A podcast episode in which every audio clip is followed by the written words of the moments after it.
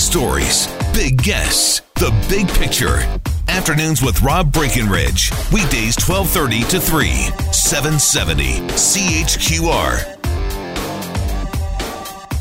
That really interesting new survey out of Brigham Young University on a question that I think people struggle with, because eventually we're in this position, having to deliver bad news. Maybe you're breaking up with somebody.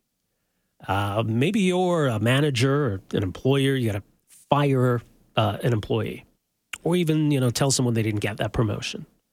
Maybe you're a doctor. Maybe you got to give someone, you know, some some bad medical news, or a police officer, right? Something like that. So there are all kinds of different forms of bad news, and there's obviously a scale when it comes to the severity of bad news, but how do you deliver it? Do you build it up with some explanation? Do you just get it over with quickly? I mean, how do you go about measuring something like that in the first place? Uh, so researchers at Brigham Young University uh, attempted to do just that. And what they find is that people appreciate directness, candor, and a little bit of a buffer maybe, but but very small. So joining us uh, to explain a little bit more on, on their findings, and I guess maybe the advice to people who find themselves in this position, Alan Manning joins us, uh, co-author of this new study, professor of linguistics and English language at Brigham Young University. Uh, Professor Manning, great to have you with us here. Welcome to the program. Thanks. Good to be here. All right. Well, I'm curious, what, what got you studying uh, something like this in the first place? Well, this is this is kind of standard uh, topic in in communication classes, you know, business classes and and um, other kinds of information design related fields, is how do you deliver bad news? Because, you know, there's always bad news. Right. Doctors have to deliver bad news, and, you know, there is this whole relationship breakup question, and also. Uh, You know, technical communicators often have to give these warnings and negative messages to people who might otherwise hurt themselves. So it's a fairly common topic that's that's in the textbooks uh, for professional communication. But the buffering advice, the standard advice, is always to, to, you know, put quite a significant buffer on the bad news. You may have heard this yourself at some point in your, you know, in your training. Um, but we were suspicious of that because people tend to ask for the bad news first if you give them a, you know, good news, bad news choice. So we just wanted to investigate the the nature of that advice, whether it was correct, whether there was some clarification we could give to it. There have been a lot of studies, but the findings have been all over the place. So we had to try and account for that as well. Uh, so we decided what we needed to do is simultaneously test a lot of different kinds of negative communication and, and see if there wasn't some sort of sliding scale of appropriate buffering, and, and that is indeed what the data shows us. Interesting. Well, how do you even go about designing a study to, to test something like that? Oh, well, that's the trick, isn't it? Yeah. Uh, I mean, this is the problem every researcher in every field faces, is how, how do I design an experiment or a survey that's going to tell me what I what I want to know. Uh, a lot of experimenters are limited by not having any kind of theoretical model to guide them. They want to just let the the data tell them. But if you design a survey without any clear idea of what questions you're asking, then results tend to be all over the place. Um, so we were helped along quite a bit by having a, a theoretical model. It's kind of partly linguistics, partly psychology, about how meaning is processed, uh, you know. So we started with that. This is from a philosopher named C S Peirce, who influenced a lot of people, but he himself is not well known uh, outside of, you know, philosophy. But we used some of his ideas to come up with this idea of a sliding scale. Uh, different kinds of information that might require a different kind of buffer. Right. Because we talk about bad news. I mean, there's there's quite a range. I mean, you know, you didn't get the promotion is a whole lot different from, you know, there, there's there's been a murder, right? Yeah, exactly, exactly. Uh, they, they're they're negative, but they're of different types. Uh, they have different semantic content, is what a linguist would say. But by and large, I mean, Do, do people expect the deliverer of bad news to get to the point quickly? Uh, well, by and large, uh, it's just impossible to say by and large. That's the problem, is the standard negative message advice has tried to just apply one one formula, which is whatever the bad news is, if people aren't going to like this news, you should buffer it.